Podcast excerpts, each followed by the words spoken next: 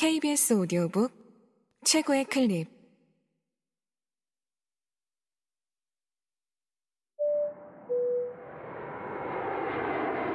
KBS 오디오북.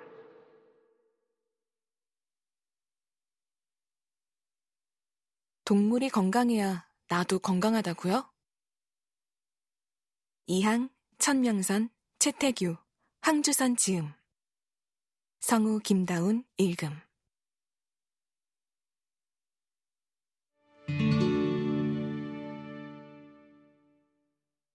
이제 원 웰페어에 주목할 때 동물들 하나하나가 우짖을 때 그들의 목소리는 우리에게 들리지 않았습니다. 현대 축사는 철저하게 높은 울타리에 가려졌고 창도 없는 건물로 들어가 버렸죠. 그 안에서 끊임없이 표현되는 동물들의 고통은 좀처럼 들을 기회가 없습니다. 우리가 만나는 가축이란 대개 고깃집 간판에 그려진 엄지를 척 들고서 활짝 웃는 소, 돼지, 달개 캐릭터 정도죠. 사람이 그린 그림 속 동물들은 당신은 행복한 동물을 먹고 있다 라는 메시지를 내비치며 심리적 부담을 덜어주려고 애를 쓰죠. 우리는 알면서도 속습니다. 그러다가 이따금 병든 가축을 살처분한다는 뉴스와 그 엄청난 숫자에 직면할 때 그들이 행복하지 않다는 사실을 문득 깨닫습니다. 그리고 그들의 불행이 우리의 식탁을 위험하게 만든다는 것도 일시적이나마 강하게 느끼게 되죠.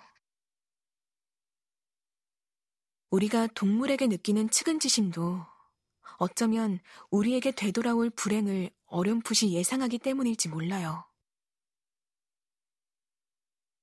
한국은 유별나게 약자에게 인색한 나라 중 하나입니다.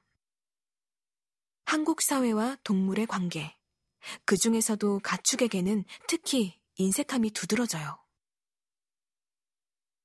OECD 가입국인 한국의 국가적 경제력이 약하다고 말하긴 어려울 거예요.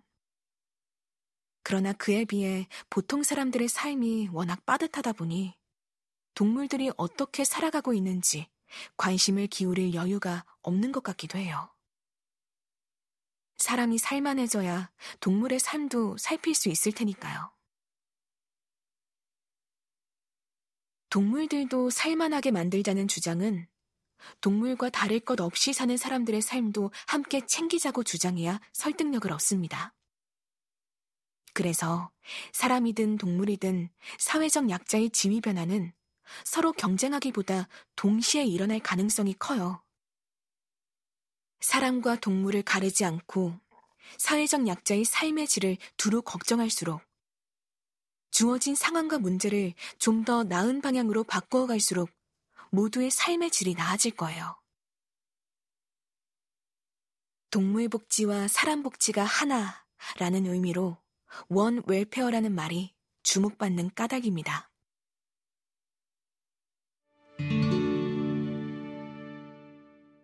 (17호가) 세상을 떠났고 데이터가 쌓였습니다.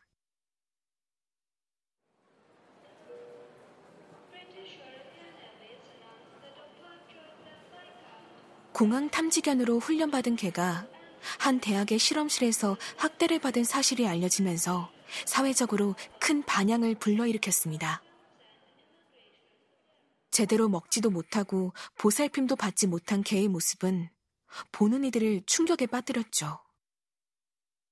또한 실험용 동물이란 이유로 청력을 상실하게 한 뒤 장기간 실험실의 방치해 고통 속에 살아가는 고양이의 모습 역시 사람들을 분노하게 했습니다.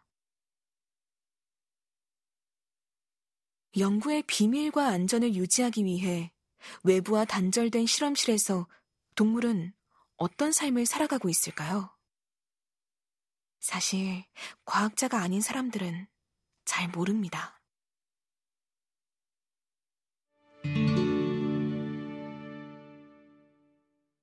우리는 언제부터 동물을 해부하고 실험했을까? 비인간 동물은 이성이 없으므로 고통을 느끼지 못한다? 고대 그리스의 자연과학자들은 동물마다 다른 생물학적 특성을 비교하는 일에 관심을 가졌습니다. 자연과 우주의 일반적인 규칙을 찾으려면 동물의 삶을 분석하고 동물과 인간을 비교하는 일이 중요하다고 여겼기 때문이죠. 이런 관심은 동물을 해부한 기록을 남겼던 고대 그리스의 의학 저술가이자 과학자 알크메온이나 다양한 동물의 신체 장기와 기능에 관심을 가졌던 아리스토텔레스의 해부학 연구로 거슬러 올라갑니다. 이후 로마의 의사였던 갈레노스가 이런 흐름을 이어받았습니다. 그는 인체의 모든 구조물이 가진 고유의 기능을 밝혀내기 위해 동물을 산채로 해부했어요. 갈레노스는 동물과 사람은 신이 만든 완벽한 구조물이라고 여겼어요. 동물을 해부함으로써 사람의 해부학적 구조와 기능을 밝히는 일이 신의 이치를 밝히는 것과도 같다고 생각했죠. 어느 시대든 사람 또는 사람의 시신을 해부하고 실험하는 일은 꺼렸기에 대안으로 동물을 사용한 것입니다. 예를 들어 갈레노스는 오줌이 신장에서 만들어져 오줌보, 방광으로 모인다는 것을 확인하기 위해 동물의 복막을 갈라 요관을 묶었습니다. 당시엔 마취가 없었기 때문에 아마도 그냥 동물의 배를 갈랐을 테죠. 그 상태로 풀어놓으면 동물은 오줌을 싸지 못한 채로 다니는데 오줌보는 텅 비어 있고 요관은 거의 터질 정도로 오줌이 가득 찹니다. 요관을 풀면 그제야 오줌이 방광에 차기 시작하죠. 갈레노스는 동물은 이성이 없고 인간보다 덜 민감하기 때문에 실험이나 해부로 상해를 입어도 고통스러워하지 않을 것이라고 생각했습니다. 그는 실험에 돼지, 원숭이, 양, 말, 곰, 족제비, 쥐는 물론 코끼리까지 사용했습니다.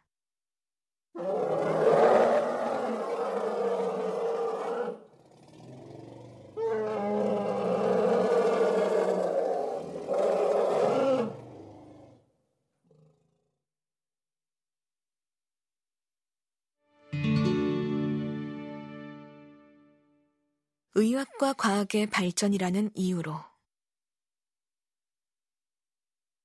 르네상스 시대를 이끌었던 레오나르도 다빈치나 베살리우스 같은 해부학자들은 인체와 동물이 정상적으로 움직이고 제대로 기능하는 것은 이에 딱 맞는 신체 구조 때문이라고 생각했어요. 그들은 그동안 금기로 여겼던 인간의 시신을 직접 해부하면서 인체의 해부학적 구조를 연구하기 시작했습니다. 여전히 동물 해부와 동물 실험도 이들에게 중요한 지식을 제공해 주었습니다. 그러나 이런 과정이 공부하는 사람이나 연구하는 사람에게 항상 유쾌한 일은 아니었어요. 베살리우스의 한 제자가 남긴 글을 보면 살아있는 개를 묶고 신경을 도려내어 짖지 못하게 하는 실험 장면이 묘사되어 있습니다. 베살리우스는 그 실험을 통해 어떤 신경이 짖는 기능과 연관되어 있는지 증명하고자 산채로 개를 해부해서 동맥 근방의 신경을 자른 거예요. 한편 다빈치 역시 해부학에 심취했습니다. 그러나 그는 살아있는 것에 해를 끼치지 않으려는 삶의 태도를 유지하려고 노력했어요. 그가 시장에서 새 장에 갇혀있는 새를 사서 날려보낸 일화는 유명하죠. 그는 인간에 대한 연구가 존중받듯이 언젠가는 동물을 위한 연구가 존중받을 날이 오리라고 믿었습니다. 그 이후로도 학자들은 모든 생명 현상의 메커니즘을 밝혀내느라 생물의 구조를 기계처럼 조각조각 분해하고 그 기능을 시험했어요. 이렇게 근대과학의 시대가 시작되면서 동물은 과학과 의학 연구의 가장 일반적인 도구가 되었어요. 베살리우스와 파브리시우스가 확립한 근대 해부학의 전통을 이은 실험 생리학자 윌리엄 하비는 혈액 순환설을 증명했습니다. 그는 1628년 동물의 심장과 혈액의 운동에 관한 해부학적 연구라는 책에서 갈레노스의 오류로 남아있던 혈액의 폐순환을 증명해냈죠. 하비에게 동물의 신체는 그 자체만으로도 신의 뜻이 깃들어 있는 신비한 창조물이었습니다.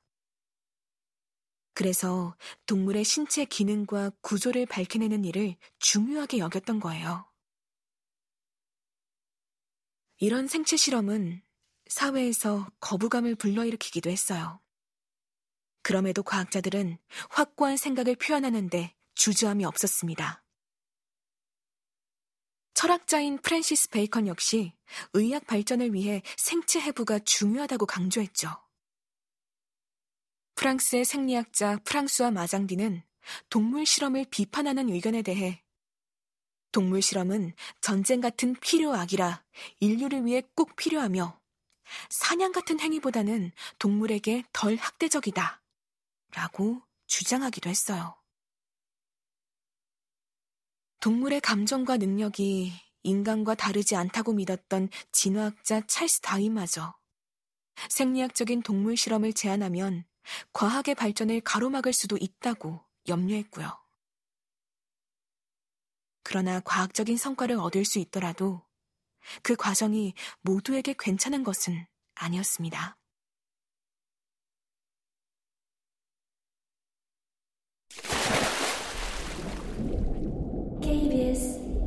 오디오북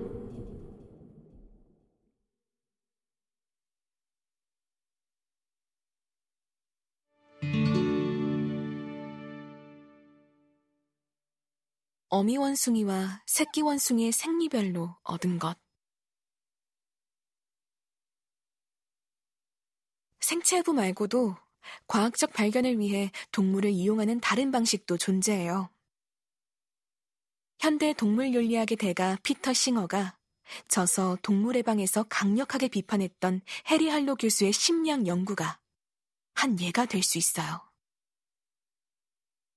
1958년에 발표된 논문에 따르면 할로 교수 연구팀은 인간의 애착과 사랑을 연구하기 위해 어미에게서 강제로 떼어낸 새끼 원숭이에게 모형으로 된 가짜 엄마를 주었습니다.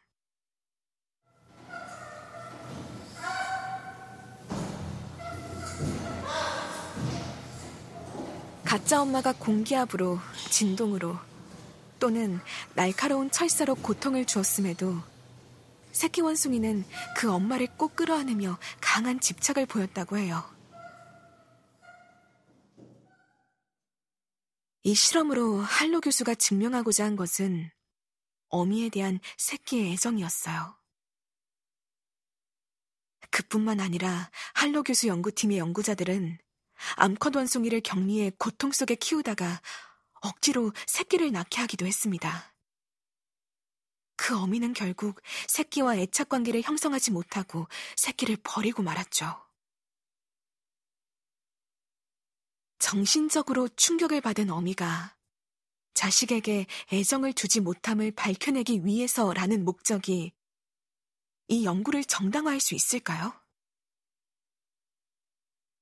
결국 이 연구는 피터 싱어를 비롯해 도나 해러웨이나 메리 미즐리 같은 철학자들에게 강하게 비판받았어요. 그러나 할로 교수는 여기서 그치지 않았습니다. 1970년대에는 우울증 동물 모델을 만들기 위해 금속으로 작은 우리를 만들고 어린 원숭이를 최대 1년간 그 안에 가두었어요. 이른바 절망의 구덩이라고 불리는 이 작은 틀 안에 갇힌 새끼 원숭이들은 처음에는 빠져나오려고 애를 썼죠. 하지만 시간이 지나자 결국 한쪽에 웅크리고 앉아 아무것도 하지 않는 상태로 지내게 되었어요. 나중에는 문을 열어주어도 원숭이들은 절망감과 무기력감에 빠져 움직이지도 않고 놀지도 않았습니다. 정상적인 삶을 살아가지 못하게 된 것입니다. 동물의 고통을 전혀 고려하지 않는 방식으로 실험이 계속되는 동안 함께 연구했던 그의 제자들조차도 이 시설을 없애고 싶어 했다고 해요. 할로 자신도 그의 논문에 실린 마비된 원숭이 사진이 비난받을 수준이라서 평판이 나빠질 것을 걱정한 실험 심리 학회지가 처음에는 게재를 거부했을 정도라고 고백한 바 있습니다.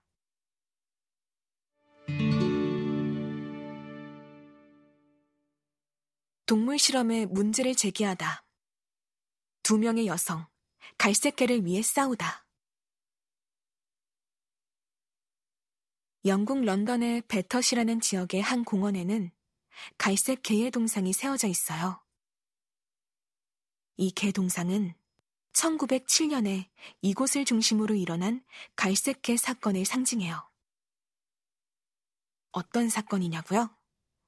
바로 생체해부 실험 반대 운동과 실험 찬성론 사이에 일어났던 충돌을 말합니다. 1903년부터 생체 해부 실험 반대 운동을 이끌었던 의과대학 학생 두 명이 있었습니다. 바로 리지 린드 아프 하게비와 라이자 카테리나 샤르타우인데 이 두 사람은 살아있는 개에게 마취도 없이 반복해서 실험을 하고 고통 속에 죽어가게 하는 의과대학의 실험에 분노했어요. 이들과 뜻을 같이 하는 사람들의 노력으로 실험실에서 일어나는 일들이 점차 세상에 알려졌습니다. 동물뿐 아니라 취약계층의 인간에게도 의학 실험이 행해질 수 있다는 공포가 일었고, 가난한 노동자들 역시 분노에 공감했죠.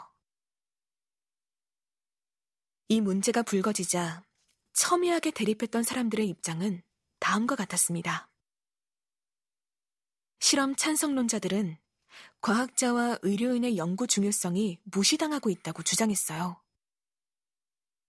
그런가 하면 생체부 실험을 반대하는 사람들은 동물에게 극심한 고통을 주는 행위를 용납해선 안 된다고 강렬하게 맞섰죠. 두 주장이 팽팽하게 대립하면서 큰 혼란이 벌어졌습니다. 결국 1906년에 영국 왕립심의회가 나서서 당시의 연구 환경과 각 주장의 타당성을 살피며 조사를 시작했고 1912년이 되어서야 보고서를 발표할 수 있었습니다. 이 조사를 통해 해당 실험에 사용한 독약을 금지하고 동물에게 적절한 마취를 할 것을 권고하기에 이릅니다. 여기서 한 가지 주의 깊게 살펴볼 점이 있어요. 이미 1876년에 만들어진 영국의 동물학대 방지법에서는 동물에게 고통을 가하는 실험을 하거나 실험에 참여하는 자, 특히 이 행위를 반복하는 자는 100파운드 이하의 벌금형 또는 3개월 이하의 징역형에 처하도록 하고 있습니다. 그러나 법이 있다고 해서 과학계의 현실이 바뀐 것은 아니었죠. 사회적 논쟁이 일어나던 당시에도 마취 없이 살아있는 동물에게 처치를 가하는 생체 해부 및 생체 실험이 이루어지고 있었어요. 동물학대 방지법을 위반했다고 해서 바로 처벌을 받는 사례는 거의 없었으니까요. 의학 발전을 위해선 동물 실험이 꼭 필요하다는 신념이 동물에 대한 배려보다 항상 앞섰던 것입니다. 갈색개 사건은 이런 현실을 세상에 드러낸 역사적 기록입니다. 현재는 이런 생체 해부는 어떤 나라에서도 법으로 금지하고 있습니다.